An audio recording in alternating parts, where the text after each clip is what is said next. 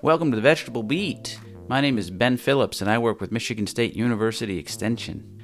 And my name is Natalie Hoidl. I work with the University of Minnesota Extension. We've been doing this podcast over the last few years, and we're changing the format a little bit for this season. We're going to do some pre-recorded interviews in a three-act style, where Natalie and I will introduce an episode by talking about why we decided to do it. It might not be us doing it, but we will introduce it. Then we'll have the second part, which is the actual interview, performed by us or other people. And then the third part will be a wrap-up. What did we learn? Where can we go from there? How are we doing this, Natalie? So this podcast is brought to you by the Great Lakes Vegetable Producers Network. It was kickstarted by the North Central Integrated Pest Management Center, and our license for Transistor is held by the University of Minnesota Extension. And you can listen to this episode and all the rest at glveg.net slash listen. Enjoy the show.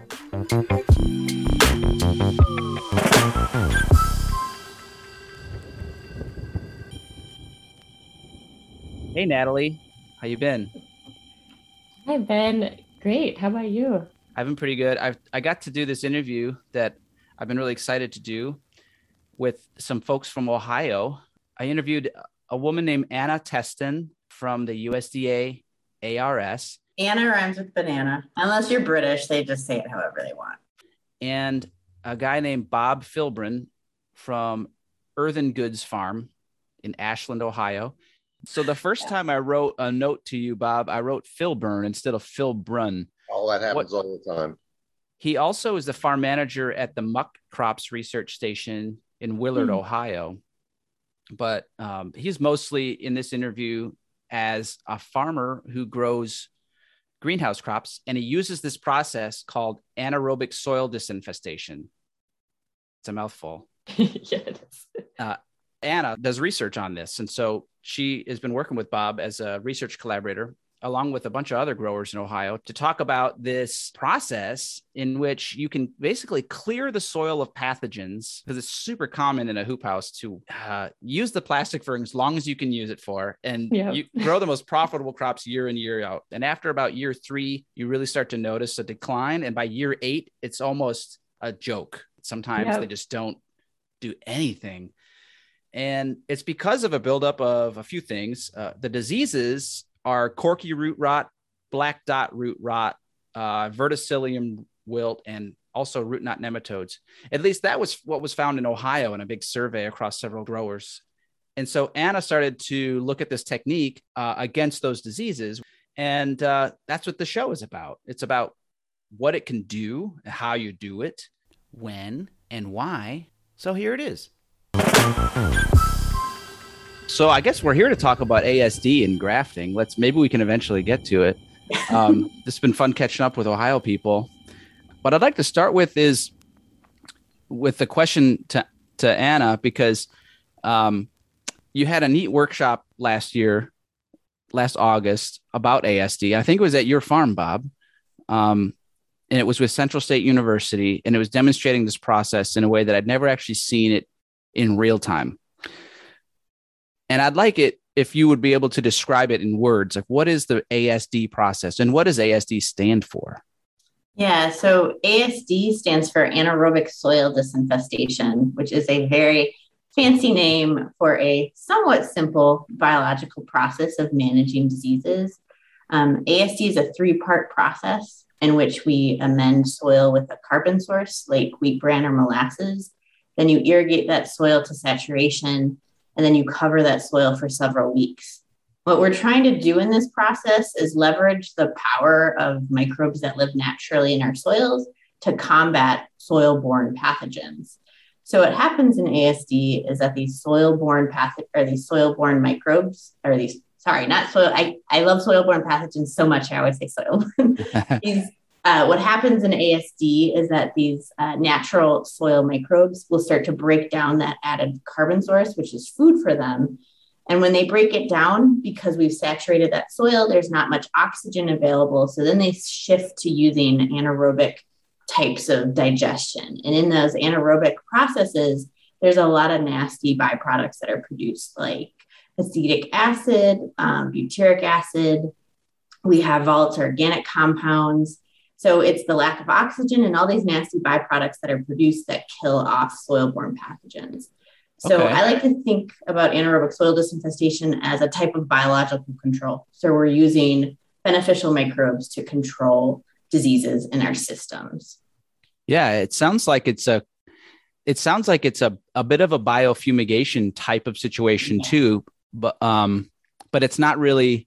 When I think of fumigation, I think of a gas, and this is actually the absence of gas. Yeah. So, yeah. There are gases produced like methane um, oh. and carbon dioxide, but okay. what makes A S D different from biofumigation is that we have that added flooding and also the carbon sources that we're using. Mm-hmm. Usually in a biofumigation, we're using something like a mustard or a brassica, and then you get the production of toxic compounds called isothiocyanates. And, you know, in the absence of water in the soil and with tarping, those isothiocyanates will volatilize and kill off soil-borne pathogens. Um, so there's some interest. You can use these mustards as carbon sources in A S D and maybe get a little bit of a combined impact.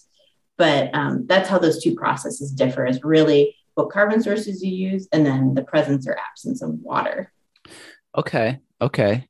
So these these microbes that enjoy an environment that doesn't have any oxygen in it, are they, is that their prime way of operating, or do they switch from breathing oxygen to not breathing oxygen? And then by, or, or is it like a moving in of organisms that can tolerate that environment? Do they yeah, actually that's move a really, in? It's a really good question. And one thing I love about A S D and why we have lots of things to still study is the microbial ecology, and changes in microbial interactions that we see in anaerobic disinfestation are really complicated. Okay. So when we first put that carbon source in the soil, there are, there's still a bit of oxygen left. So we have some really fast colonizers like some fungi and some quick growing bacteria like Pseudomonas that start to break down those carbon sources. And then as that environment starts to shift to anaerobic, we have microbes that can operate with and without oxygen, like bacillus. Um, those will start to take over. And then when we go fully anaerobic, we have our true anaerobes like Clostridium that start to dominate these populations. And the biology of Clostridium is really wacky. Um, they produce all kinds of nasty byproducts uh, that are what we want to control these pathogens. Is Clostridium the same thing we hear about when we're canning food? Yes, it is. Okay. But, you know, as humans, you know, we, we do focus a lot on the negative of the microbial world. Uh-huh. Um, and the majority of Clostridium, just like the majority of microbes, are non-pathogenic.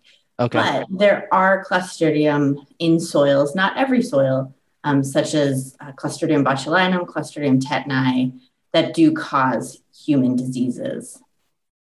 Okay. I'm not trying to freak anyone out. I was just trying to draw a connection. Yeah. Of... And that's, that's where most people um, identify okay. or are familiar with Clostridium. Okay. Okay. How long has A S D been a thing?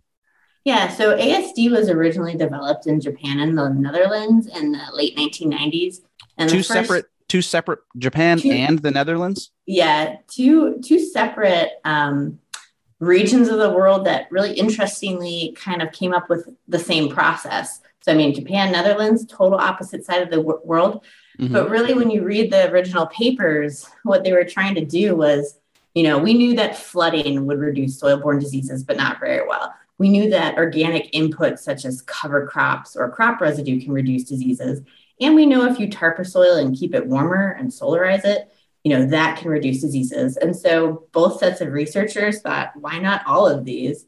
And kind of combined them into one treatment. And then you get this really unique bio- biological situation in which this combination of treatments works way better than any individual component. Okay. Of treatments. Okay, I see. The uh, when you mentioned the flooding um, uh, being a technique in itself, I recognize that One of the factor, one of the things that A S D seems to treat are nematodes, and with uh, flooding alone, I would think would make it that worse. At least that's my observation on some of the muck soils in Michigan, where mm-hmm. carrots are grown, where the water gathers is where the nematodes are tend to be the highest pressure.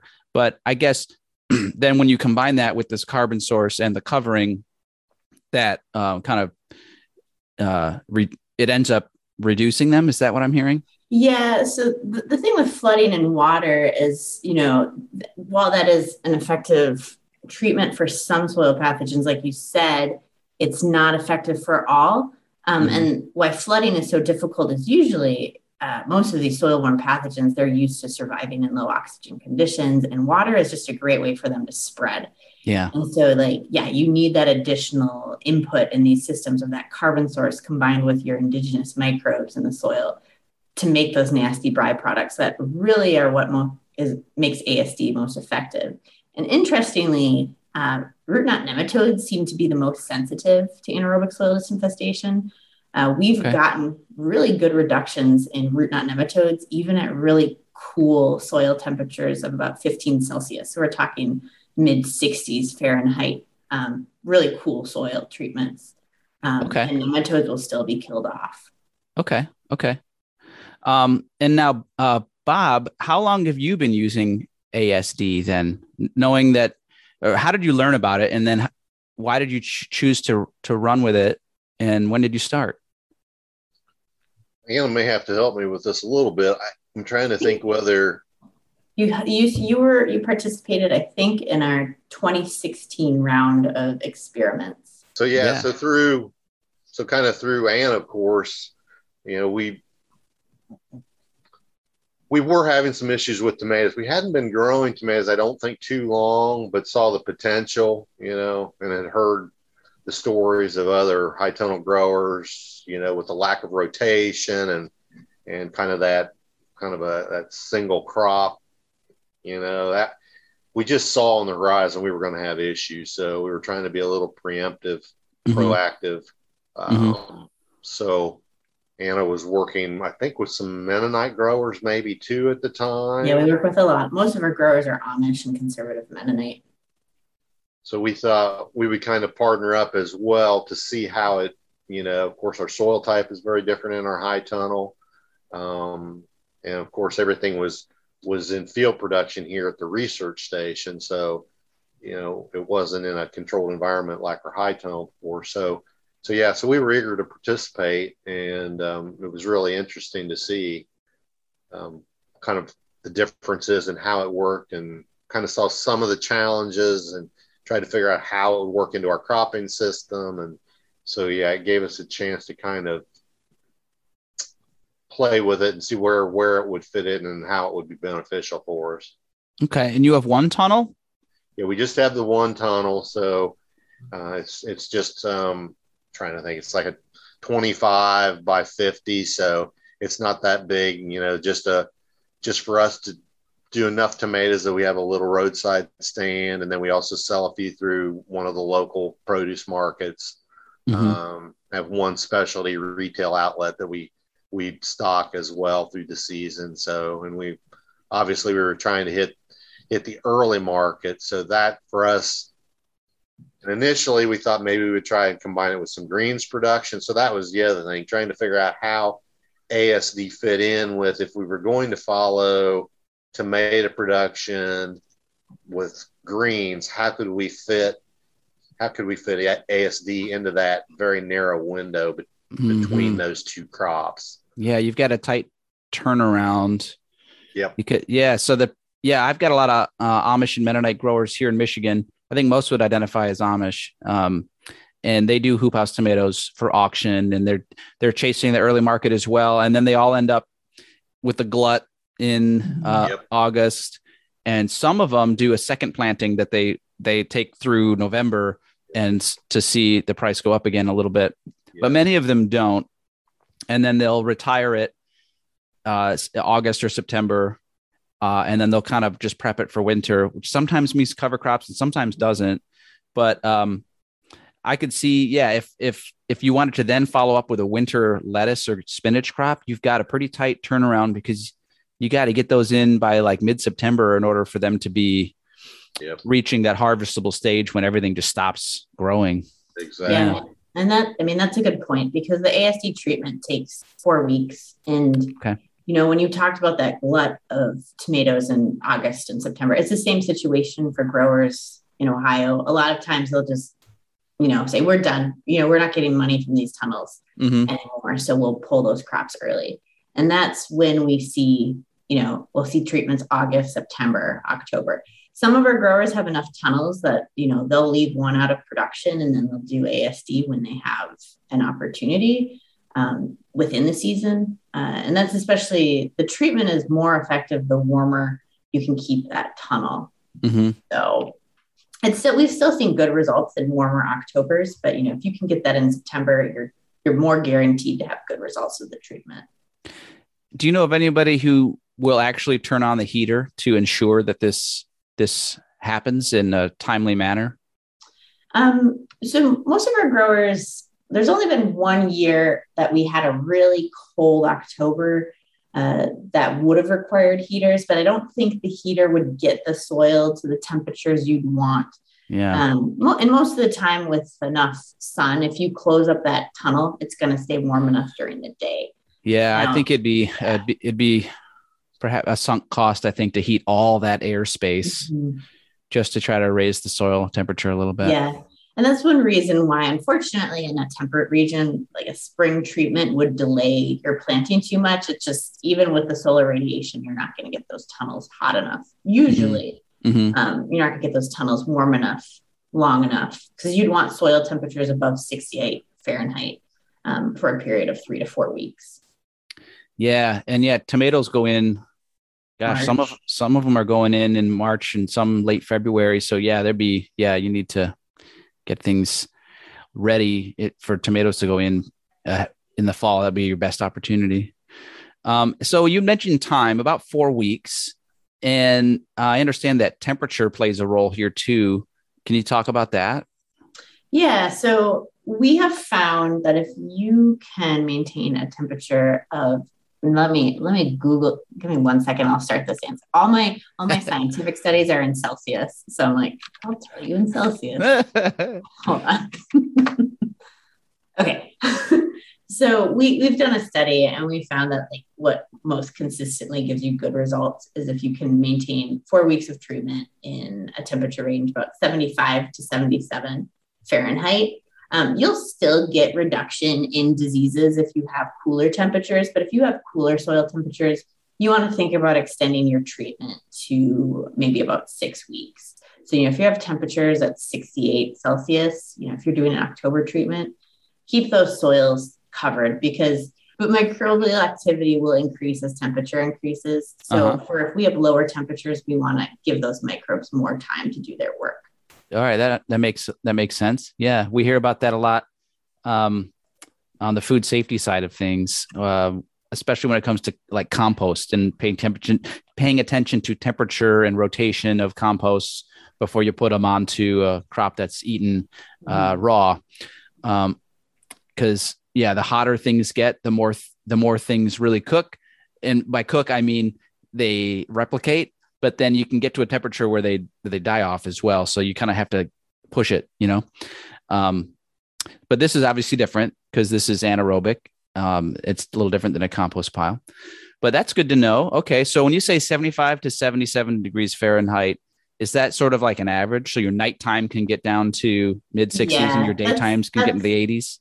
Yeah, it's an average temperature. And again, you know, you're not going to have a nice controlled seventy-five to seventy-seven. That's not realistic. You know, mm-hmm. if you have temperatures of in the eighties or nineties, if you keep that tunnel sealed up, that's mm-hmm. great. Microbes okay. are pretty resilient. Um, so they'll just keep eating away at, you know, what you've given them and they'll keep producing nasty mm-hmm. byproducts. Okay. So the hotter, the better then. The so hotter, if you, the better. But okay. you know, if you're doing a fall treatment, it's not always realistic to get soil temperatures yeah. in the eighties. Okay. So seventy-five to seventy-seven is kind of like a, the lowest you want to go for that four-week window. Your, it's your safe zone to get good mm-hmm. efficacy against a, a range of pathogens. Mm-hmm. Like I had said earlier, you know, nematodes, we still see reductions even at lower soil temperatures in the mid sixties. Um, but, you know, if you're you have something more stubborn like a fusarium or a corky root rot, you know, you're going to want higher temperatures. Okay. So don't bother opening the vents if nope. it's getting too hot. Okay. Yeah, uh, good leave, to know. Those, leave those tunnels sealed up. make sure you're capping the ends, make sure you've got the sidewalls rolled down. Uh, you make a giant incubator for those microbes. Yeah, sounds fun. So um, the carbon source is is the second piece you said. What what effect does the carbon source have? I, I think in the in a paper that you had sent to me, you were working with a wheat-based product. I don't remember if it was yep. mids or germ or yeah. bran, but then also uh, molasses. Yep. So we use bran and mids. So carbon source is, you know, the most important decision you can make. And there are some oh, wow. safe, okay. safe choices for you. Um, first thing I want to talk about for carbon sources is the rate. Uh, in A S D, we have to use a pretty high rate of carbon source. So we found that nine tons per acre will give us consistently good results. You know, that that's quite a bit, but if you're looking in a high tunnel, mm-hmm. um, you know, it's not as much as you think. And that's why A S D works really well in high tunnels, is because you have a limited area to treat. And so that helps reduce your costs. Right. So these high rates of nine tons per acre pretty consistently reduce diseases. We have found that a half rate of four and a half tons per acre does still reduce disease, but not to the same extent as that high rate of nine tons per acre. So if you want to do A S D more frequently, say every year, or every two years, you might consider oh. using that lower rate to save money. Okay. Bob, what have you been, what kind of um, materials have you been using, and what rates have you observed or sort of fallen into as like a regular practice? We follow those rates that, that Anna's recommending. Now we started, I think in those, in the first year, or maybe two years that we did it, I believe we used wheat bran. And then since then, we've transitioned. I think over the last four years or whatever, maybe more, we've used the wheat mids. Mm-hmm.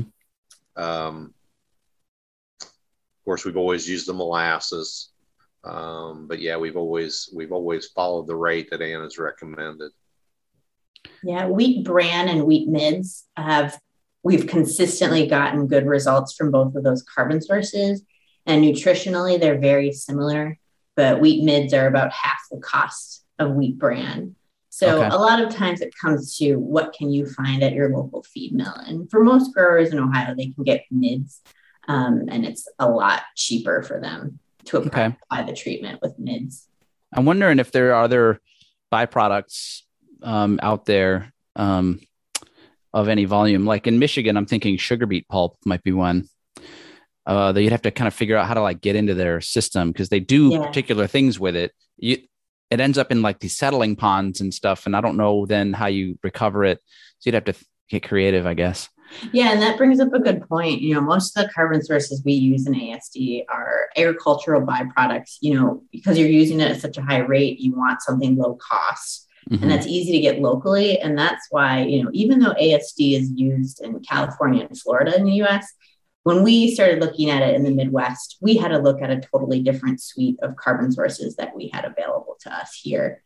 And, you know, like you said, in Michigan, you have this unique uh, product. In Ohio, we also have unique products like tomato pomace from the tomato oh. um, processing processing mm. tomato industry in Northwestern Ohio. Um, mm. There's there's lots of unique local products that could be used.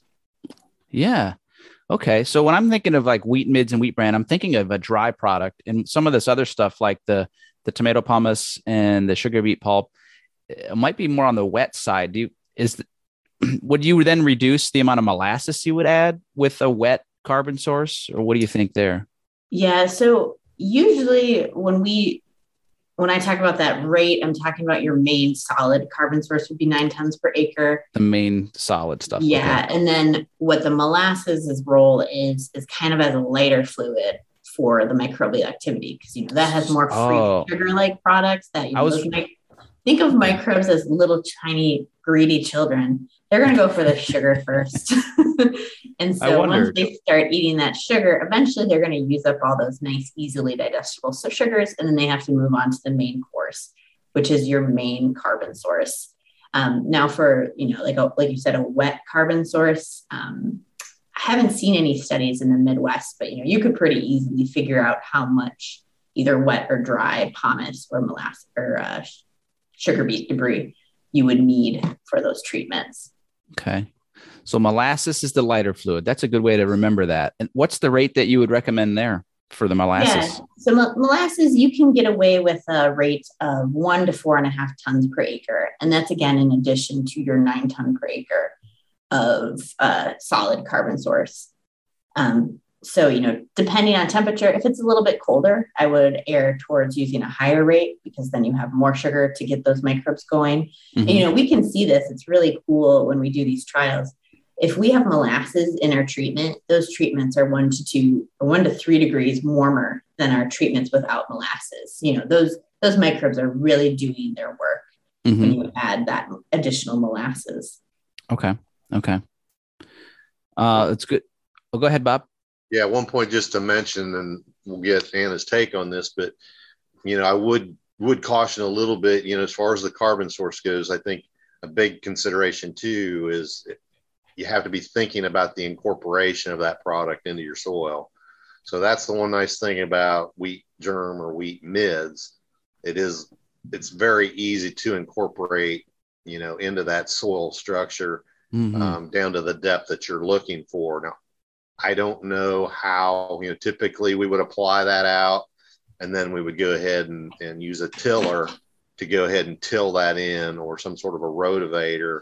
You know, we're not going that deep. We're still staying in that typical root zone for the crop.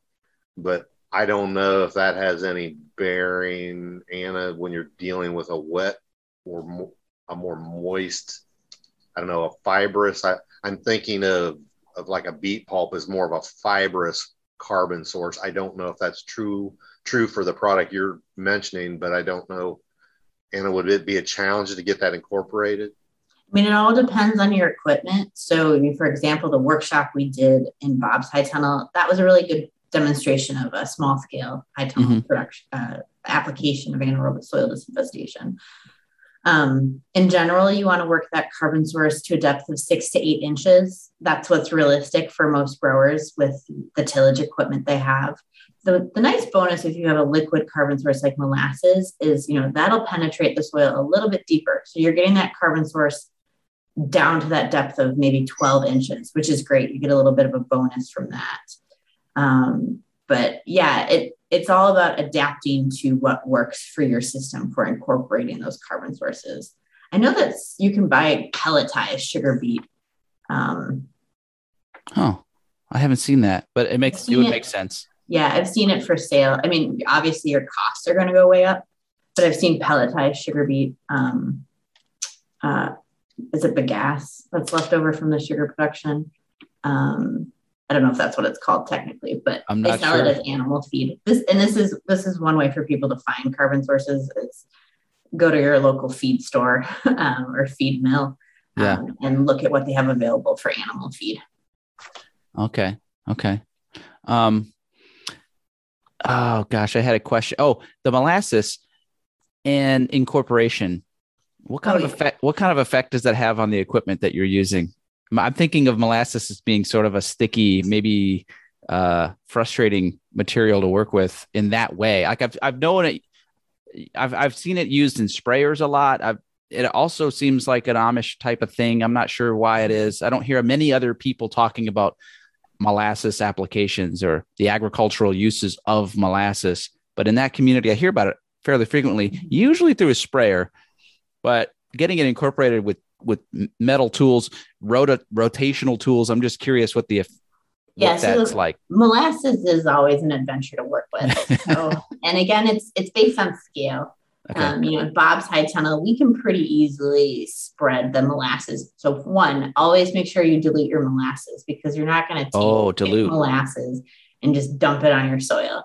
That would be a mess. So we suggest diluting it one to three or one to four with water. Um, and it goes into the water pretty easily. And then in, in, a, in a high tunnel of Bob size, it takes us what, maybe fifteen minutes to put it in watering cans and just walk it through.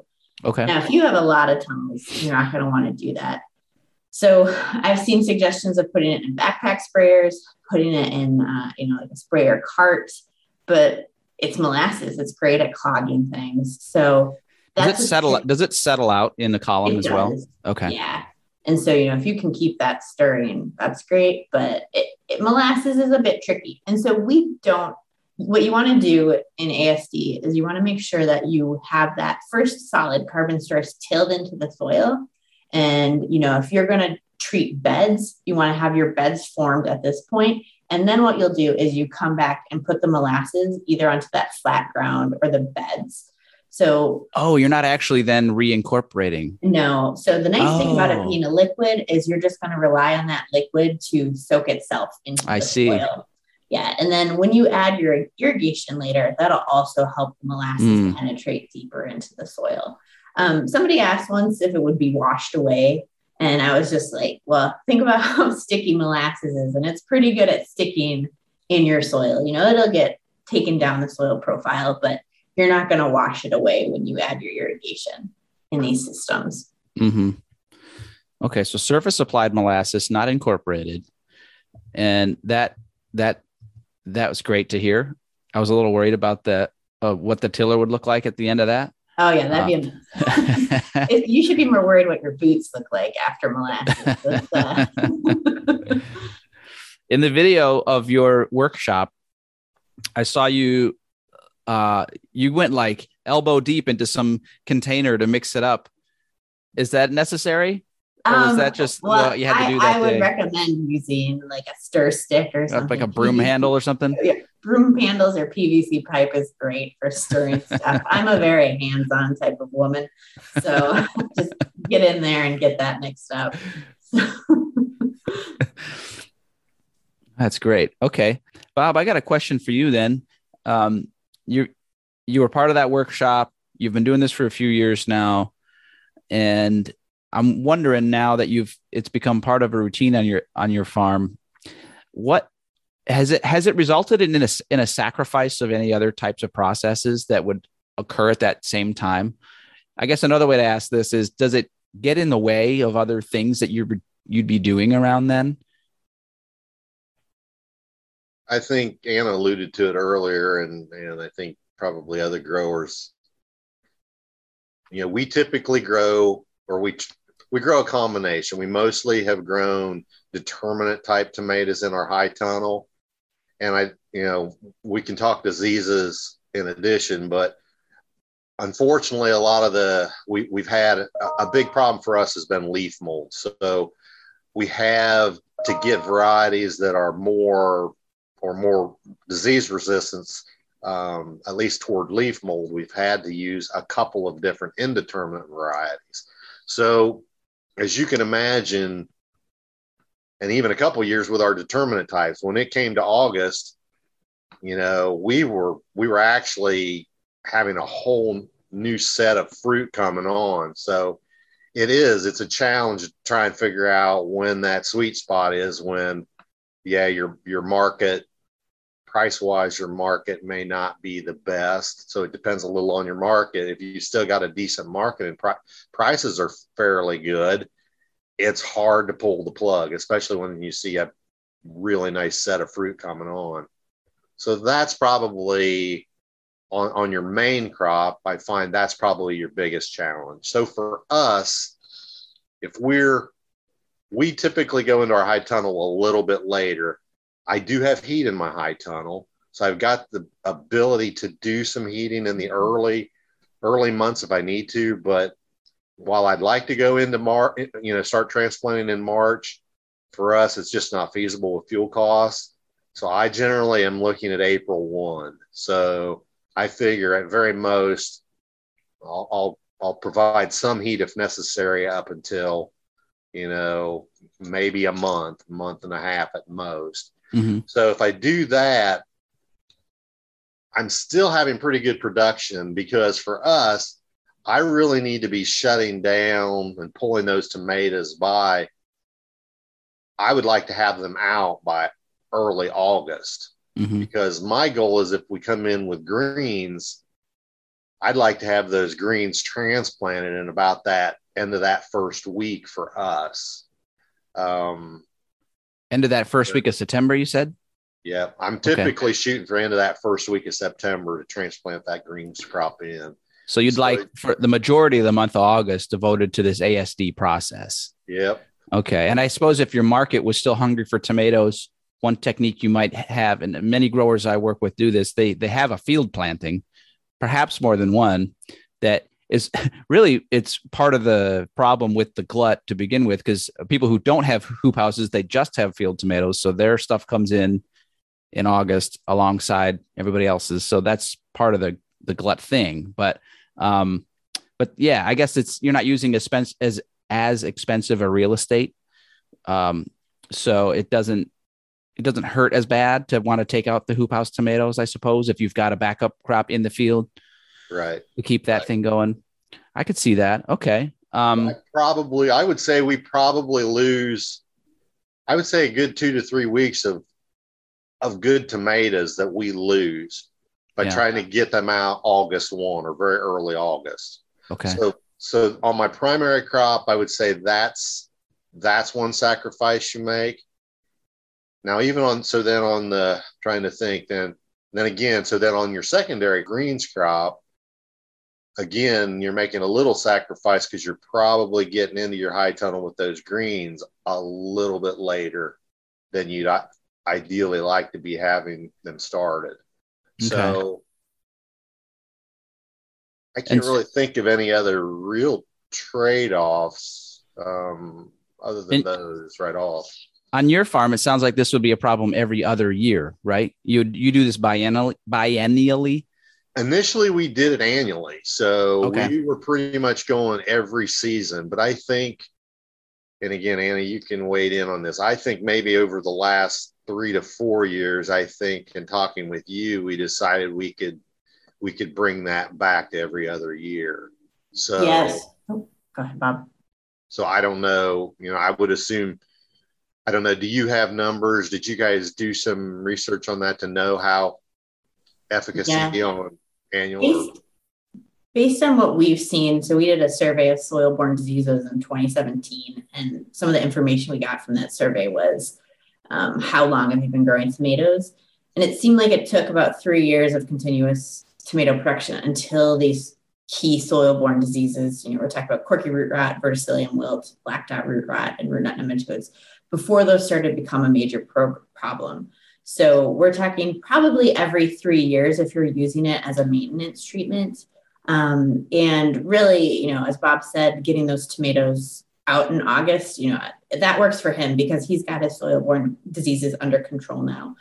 But unfortunately, what we've seen is for growers who have a major soil-borne disease issue, their tomatoes aren't going to make it till August. Um, you know, if you have soil-borne diseases at the level that A S D has now become your last-ditch effort to control those diseases, and, and it will, it'll knock them back. Mm-hmm. Your tomatoes are going to lose vigor about uh, mid-July, and you're mm-hmm. not going to have plants producing in August, unfortunately. So not much of a time conflict there because the tomatoes are done. Yeah, when you have okay. no tomatoes in your tunnel, there's not much of a conflict. So yeah. especially this, this is how we started doing A S, looking into A S D in Ohio, was we had two major growers and both had been growing tomatoes in the same location for eight plus years. And their crop was petering out by July. You know, first they had noticed a gradual decline in yield, and then it just came that they couldn't produce that crop as long as they normally did. And when I went to look at their sites, uh, we found just this menagerie of soil-borne diseases. Yeah. Well, um, there's one comment I want to make and then move on to another question that's directly related to what you just said. Um, I can see one conflict at, with the time of year when you have to do this, and that is if you have a a whole bunch of other crops and they all need attention in the field, perhaps. All right. Um, so there's the harvest of the cucumbers and the eggplants and the peppers and the broccoli and, you know, what sweet corn, whatever else is happening. So I'm curious, like what, what time commitment it was to get the whole thing done uh, on your farm, Bob, uh, in that video that you put together last year. You'd said one of the, one of the pieces was about fifteen minutes, but like um, maybe that was the molasses application, but the whole, the whole thing from start to finish, if you weren't re- filming it for a class or whatever, wh- how long do you think it would take? Well, as far as, you know, the initial gathering of supplies, you know, you probably got a couple hours in going to your feed store and, and acquiring the molasses and the, and the, you know, the carbon source. Um, once you're actually you know, in the high tunnel and starting the process, it actually goes quite fast. I mean, the, you know, for me, probably the initial step is, is probably the most physically challenging. And that's, that's the actually kind of, I try and go through and, and, and do kind of some pre-tillage, mm-hmm. you know, so trying to till out the entire, the entire high tunnel. So, you know, areas that you've used as kind of your, your walk areas, you okay. know, that takes a good bit of time trying to break up any compaction that you caused over the preceding season, um, trying to get that soil in a pretty good tilth, I would say. Um, so working that, that, you know, tillage a couple different directions to make sure you've got that soil in good condition. Once you've done that, which, so I probably, you know, a, a good hour and a half, two hours, probably doing some of that pre-tillage. As far as, the, again, the incorporation of the organic matter and um, the mixing and incorporation of the molasses, that goes very quick too. I mean, what, Anna, I would say within an hour and a half, two hours, yeah. we when easily we had. Up, yeah. When we set up research trials, it only takes us about half a day, and actually it's easier to set up uh, A S D treatment on an entire high tunnel compared to like right. a research trial. Um, and, you know, one thing in A S D, if you're setting up A S D and you also form the beds for next season, because that's that's one nice way to do A S D is, you know, you'll apply the carbon sources, you'll form your beds, lay your drip tape, lay the plastic. And the nice thing is, you know what? You don't have to do that next season. So you're saving yourself some time yeah. in the future. Yeah. I was thinking about that. So you got to cover the soil. Uh, you could either saturate it and then cover it, or you can cover it and then saturate it. And if yeah. you're already going to be putting a crop that is going to use plastic mulch in there, it, to me, it seems like the perfect, it's, it's, it's almost seamless. It makes, mm-hmm. it makes this process. I mean, it has to be a part of the process for it to work, but it's also a thing you have to do anyway. Exactly. It just, to me, to me, it seems, I mean, you've got to get of, your eyes on kind of beautiful. Yeah. And, you know, so, so Bob and Bob and Jenny's production system, they plant flat and flat beds on the ground, but, you know, okay. most of our growers are doing raised beds. And especially, you know, if you have a bed former, you know, you till, you take your bed former through. If that bed former has a plastic and a drip tape layer, you know, you're done in about two hours. It's wonderful. Um, and that's, again, why when we set up these research trials, we're forming beds by hand. So it's a lot of physical labor for us. But, um, you know, if if you've got, you know, mechanization, and even Amish with horse-drawn bed layers, you know, they can get these trial or get this treatment set up relatively quickly in their tunnel. You know, I'm mm-hmm. saying half a day. And what Bob said, a lot of that pre-treatment you have to do for the tunnels, ripping out plants, baseline tillage, that that can take a little while, but it's not too bad. You know, total time input, probably a day. So if mm-hmm. you can budget for a day of work, um, you'll probably have no problem fitting okay. A S D into your schedule. Okay. Okay. And the well, other nice thing, if it's raining and you can do it in a high tunnel, even hey, so it's, that's it's some a good, smart thinking. It's a good rainy day project. Yeah. Just don't leave your wheat mids out in the rain.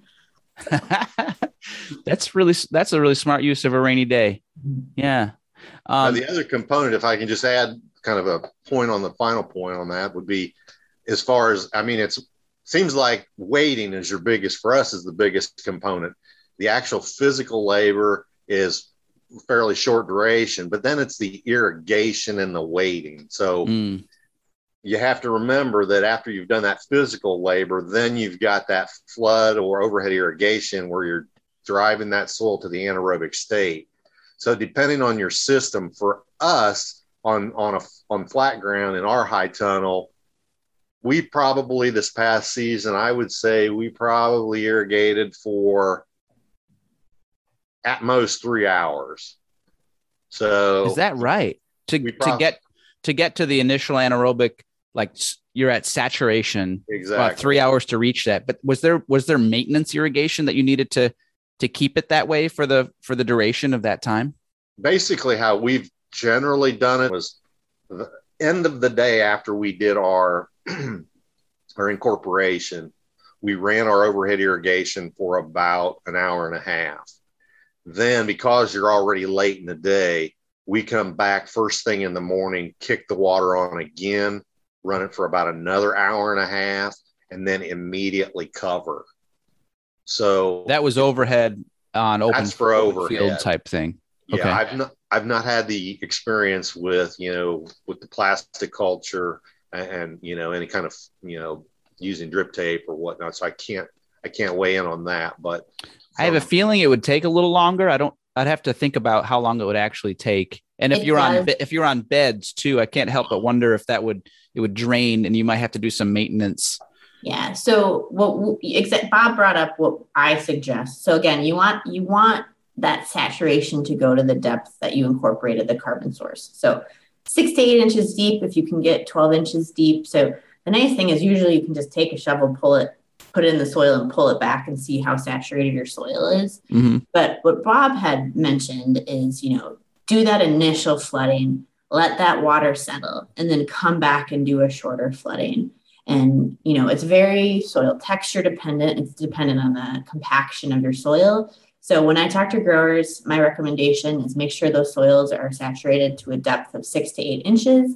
And we don't see, we haven't seen the need for maintenance irrigation during the treatment, because what's really important is you're going to have enough water with those, you know, maybe that first initial flood and then the next day adding a little more. Those soils are going to go anaerobic with that amount of water and they'll stay moist enough. Um, I haven't, in, I've never, we've run quite a few trials across the state on a lot of different soils. Mm-hmm. And even on a really sandy soil, um, those soils were still pretty wet when we uncovered them four weeks okay. later. Oh, that's great to hear. Okay. Yeah. So it really is. It, it sounds like it's a set it and forget it kind of thing almost. Like you, yeah. once you have it saturated, you've got the carbon source incorporated, the cover's on, it's just waiting. And there's really yeah, not much it. else you, to do. You might not forget it because A S D, yeah. as it becomes more effective, smells terrible. So, so oh, you, we've gotten to this piece. Yeah. Okay. How bad yep. is it? And is it a problem like with neighbors or, or tell me about it? Not, not that bad, especially because one thing, if you're smelling it, especially you should have your high tunnel closed up pretty well. So hopefully you don't have a very leaky high tunnel. And hopefully if you've done a good job covering and sealing your soils, most of those gases are going to be trapped. Um, and again, you want those gases trapped because that's what's killing the pathogens. Mm-hmm. But like, for example, in Bob's high tunnel, they have it sealed up nice and tight, but you can pop your head in and know that it smells pretty bad. Um, so what it smells like, I grew up in Minnesota, land of ten thousand lakes. And when lakes go anaerobic in the soil, they smell pretty nasty. Um, it's, it's like, uh, it's worse than that. It, I like to say it smells like the rear end of a cow. Um, it's it's pretty odoriferous. Yeah, I've dug into some horse manure piles of my neighbor to uh, make my own compost and stuff, but he doesn't turn it right. He's just making a big pile, and so yeah, in the middle of that, it's pretty ripe. It's pretty ripe. Yeah, it's it's pretty ripe. And from from a research standpoint, um, when we talk about these different carbon sources we use. If you use a different carbon source at the end of A S D, you have very different scents. um, so with with wheat mids or wheat bran, um, it's a pretty stinky final product that you'll have. Now, this also brings up a good point. Um, it smells terrible. Those are some residual byproducts of A S D. So before you plant into those soils, you want to give those soils some time to air out. So if you're planting in beds, you want to make your planting holes, let those soils sit for five to seven days. Okay. Um, you can flush them a little bit with uh, fresh water or fresh irrigation water, and that can help speed up the process, but you don't want to go right into those stinky soils. Okay. That's good to know. That's really good to know. Um, and is there any residual fertility effects on this? Yeah. So there are a lot of our Amish growers have seen, um, like a nice boost in plant vigor due to some uh, added nutrients from your carbon sources. That's one thing that um, we haven't quantified really well with my research, but we do have a new collaboration with researchers at Penn State and Virginia Tech. And part of that project, we're looking at uh, coming up with fertility recommendations for growers in the Midwest, Northeast, and Southern United States. for vegetable production, particularly in high tunnels, if they're oh. using an A S D pro- process, because oh. we know there's okay. a need. Um, and hopefully, uh, so give us a couple of years and then we'll yeah. have a better answer for you. I, I mean, honestly, even without A S D, it, it could be useful to have a guide. There isn't a lot available, and there's some basic uh, lessons, I guess, that people have shared, and that you just, you don't need as much fertility yeah. anyway in a hoop house situation. Mm-hmm. It's not exact. I haven't seen much. I haven't seen like different recommendations and extension publications too much. Um, so it'd be useful in, yeah, whether it's A S D or not, just hoop house fertility. It'd be really yeah, good. Yeah. And it's, it's definitely a need. Um, in our study that we're, we're starting, um, first field trials will go in, in spring, and we're looking at a couple different carbon sources. So again, we're looking at wheat midds, soybean meal, distillers dried greens. And so each of these differ in how much nitrogen they have and other micronutrients and yeah. uh, macronutrients. And so hopefully we'll come up with good recommendations for um, different carbon sources. Okay. Kind of an additional benefit, I would say, too, is that we haven't talked about is kind of your, your soil texture, the tilth mm-hmm. of the soil. I oh, really? It's definitely improved yeah. as well. It's, it's kind of like adding an additional, you know, like a compost, like a leaf mold or whatever, you know, because the the texture of the soil is really nice when you go back into that that bed or that flat yeah. ground after the after the treatment's over. You're right. And that's, that's probably one of the most notable noticeable things that most of our growers have commented on when we do trials at their on their farms, uh-huh. um, is that they've noticed the soil is a lot more workable. And um, I haven't done any direct measures, but like my current explanation is, you know, you have wheat midds is a pretty fluffy byproduct. You work it into the soil, and then the microbes pretty much destroy it completely. So you have all these nice kind of fluffy pockets yeah. um, that are left in the soil, and that helps with the workability of the soil. Oh, that sounds like a neat, a neat benefit. Um, that's not something that was on my radar from learning no, about this process at all. It's not something we, you know, thought of either, um, but it's something we've heard repeatedly from, from growers. Hmm. Okay. All right. Um, well, we're getting close to the end here. I don't want to take too much more of your time, but there was one other topic I wanted to just touch on. And that is um, in relation to growers growing in hoop houses, particularly tomatoes, for year after year after year style production. What you had mentioned before about, about th- uh, three years is when they start to see effects of, of buildup of some of these production limiters. And you, once you get to eight years, ten years, your plants just don't even make it through um, July sometimes. And that is what I saw here in my part of Michigan with some growers. And what they chose to do, prob- I don't know if they knew much about A S D at the time or not, but what they chose to do was graft. And they saw immediate overnight, like over you know, one season difference, like just complete turnaround. And so that was very impressing to them. And so they've continued to do it. And it sounds like both of these techniques would result in improved, an improved situation. I, I can't help but wonder if if you just graft and that's the only thing you did and you use the same rootstock every time, eight years later, are you going to run into the same problem? Um, potentially, because unfortunately, those rootstocks aren't resistant to all the diseases we're finding. And probably the key disease that rootstocks wouldn't protect you from would be root knot nematode.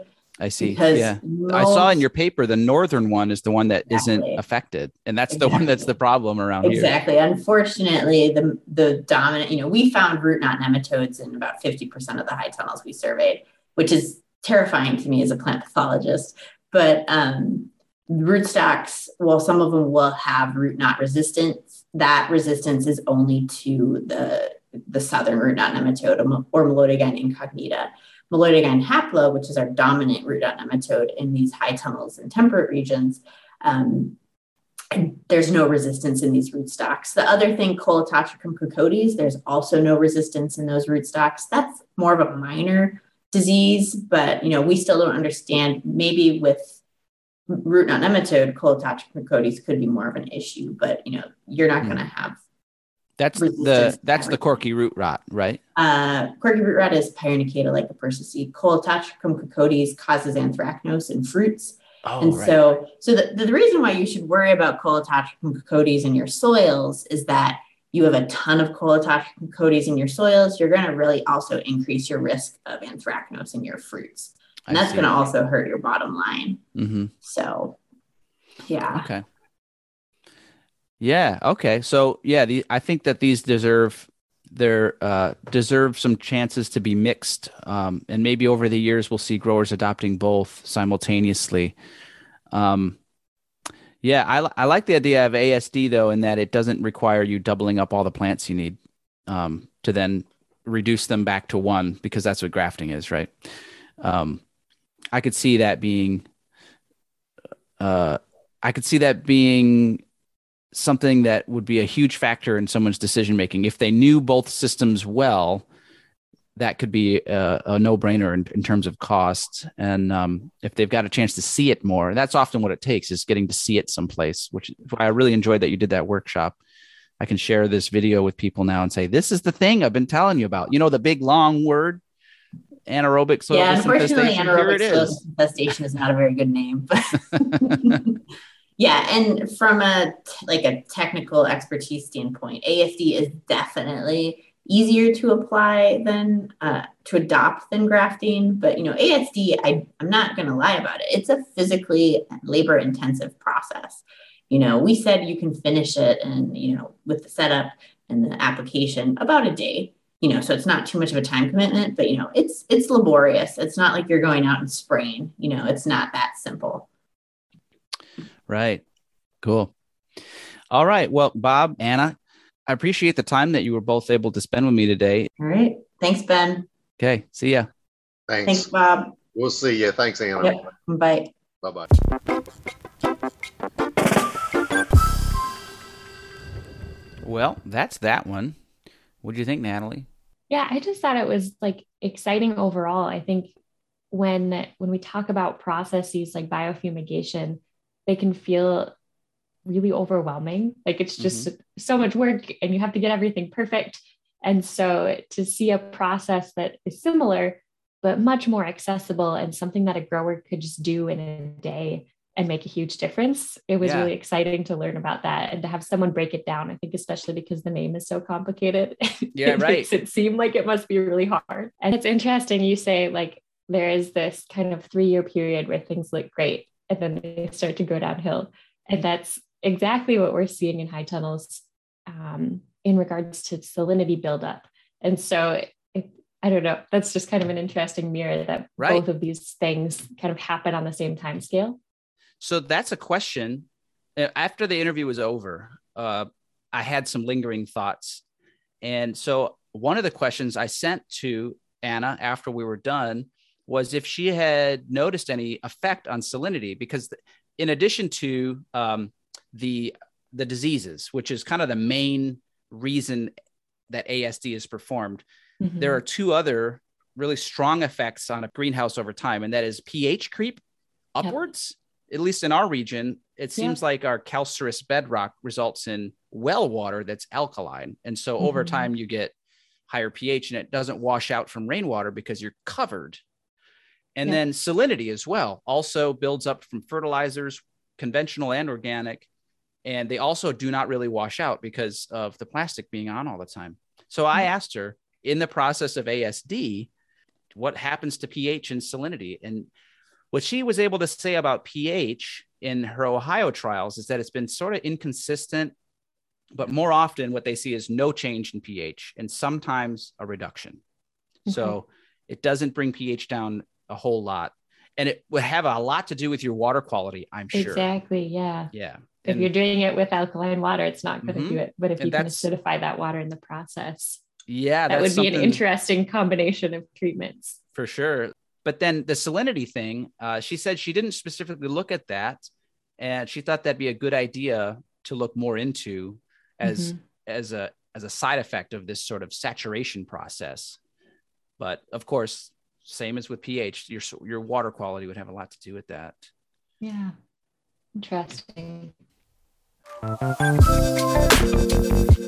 that concludes this episode of The Vegetable Beat. If you'd like to check out all of our past episodes, head on over to g l veg dot net slash listen. Sweet. Okay. okay. Thanks, Natalie. Okay. I got to run. Yeah. Okay. See ya. All right. Bye. Bye.